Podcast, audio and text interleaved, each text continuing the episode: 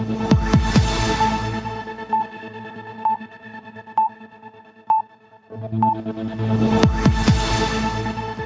Markle and Prince Harry have now been invited to King Charles' coronation, all via email. So the question is will they reply and will they attend?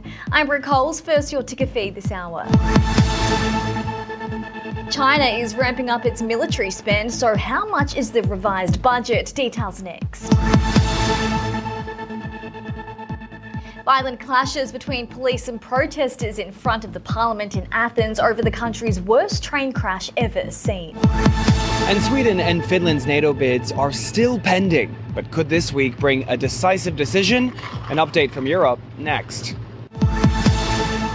Also ahead, former President Donald Trump makes a bold address in Washington. Our report next. Now, from our headquarters at Ticker Park to the world, this is Ticker News. Hello to our viewers around the world. It's great to see you. Welcome to another working week. Let's get you up to date with everything that's happening now. China will ramp up military spending this year, but the United States budget is still four times greater. China will increase military spending by more than 7% to sit around the $225 billion mark. The United States budget, though, four times greater than that, but analysts, analysts do believe that China downplays how much it spends on defence. Outgoing Premier told the National People's Congress meeting in China that external threats are now escalating, saying the armed forces should intensify military training and spending and be more prepared. This week's meeting will also formalise Xi's leadership of the country as he will be elected president of China and head of the armed forces. The week ahead could put the NATO military alliance closer to adding two new member countries. After months of waiting, Sweden and Finland are set for a very big key decision making related to their bids. Ticker's Ryan Thompson reports from Paris. Well, for more than a month, Finland and Sweden have put their NATO applications on ice after a protest in January pushed Turkey, the key holdout country so far, to suspend negotiations altogether and even suggest that Sweden may never join the military alliance at all. Of course, all 30 NATO allies need to approve a new member, but Finland and Sweden have been waiting for nearly a year now after they dropped a long standing policy of military non alignment last spring. That, of course, in the wake of Russia's invasion into neighboring Ukraine. Now, this week, the week ahead, will be key because it starts with Hungary's parliament giving its final decision on whether to allow the two countries into the military alliance. They don't hold the same hard line per se as Turkey, but they have been skeptical of new members joining the alliance. And they're the second to last to ratify here. The United States, England, France, all of them have gone ahead. Then, fast forward to Thursday, Sweden, Finland, and Turkey will resume talks, getting back to the negotiating table after several weeks, potentially with some progress having been made in the background. Turkey says they could be favorable to Finland's membership, but there's bigger question marks for Sweden because at this stage they say Stockholm has not satisfied the conditions that they want to see. And separately, Ukraine could eventually join NATO in the quote long term, according to the Secretary General of the organization, Jens Stoltenberg, who suggested earlier this week there would be a place in the military alliance, but not until after Russia's invasion came to an end. Ryan Thompson, Ticker News, Paris. Reminders of former President Donald Trump's influence over the Republican Party were everywhere at the annual CPAC this weekend in Washington. Zachary Goldman will tell you more. Former U.S. President Donald Trump, who is again seeking the White House as a Republican, spoke at the Conservative Political Action Conference in Washington this weekend and made clear that his message was the future of Republican politics in America. We had a Republican Party that was ruled by freaks, neocons, globalists, open border zealots, and fools. But we are never going back to the party of Paul Ryan, Karl Rove, and Jeb Bush. Trump could assail the Republican Party's former leaders and luminaries with impunity at CPAC because at CPAC almost everything was Trump.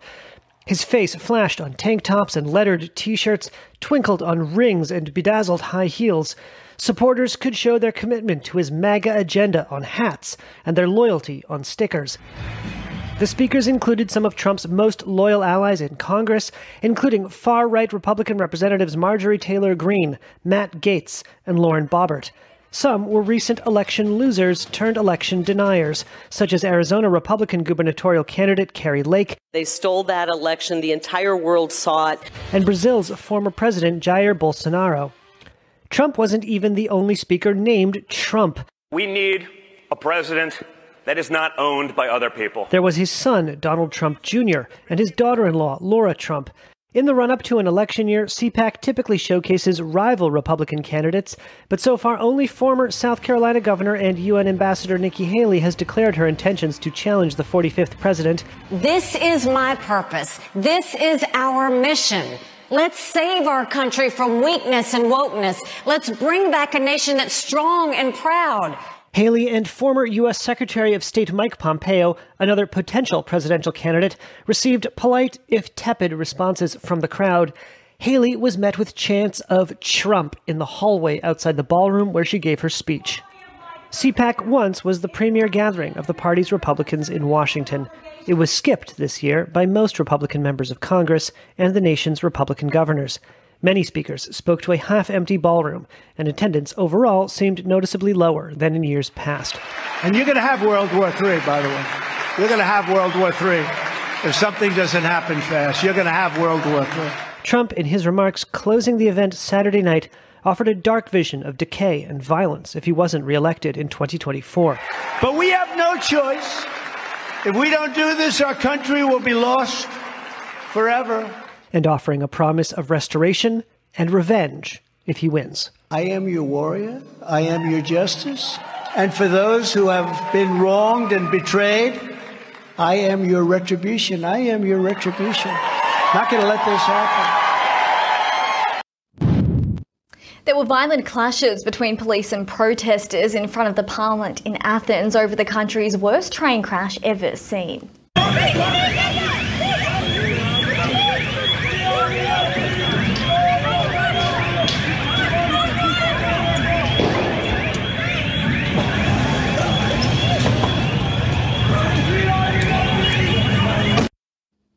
About 12,000 people gathered in front of the Parliament building in Greece. They released black balloons into the sky in memory of the 57 people who died as a result of the head on collision between a passenger train and a freight train last week.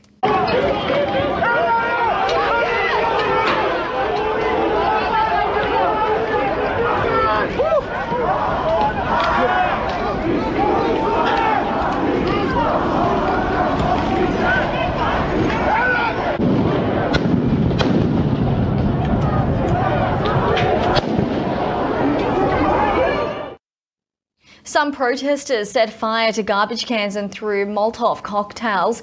Police responded with tear gas and stun grenades. Earlier in the day, the Prime Minister asked for forgiveness from the relatives of the victims of the disaster. In the address to the nation, he told Greeks it is unacceptable that in Greece in 2023, two trains move towards each other on the same track and no one notices. Many in Greece see the crash as an accident that's been waiting to happen, and the Railway Workers Union are blaming governments disrespect towards Greek railways for leading to this tragic result. Families on board Malaysia Airlines flight MH370 have called on the Malaysian government to allow a new search for the missing plane. The plane mysteriously disappeared nine years ago. The families are now calling on the government to allow US seabed exploration company Ocean Infinity to help again with the search. Ocean Infinity previously looked for the plane in the southern Indian Ocean back in 2018, but to no avail. Stay with us. We have plenty more updates and analysis coming up in just a moment. Don't go anywhere. You're watching Ticker News. You're watching Ticker News. More news is just minutes away.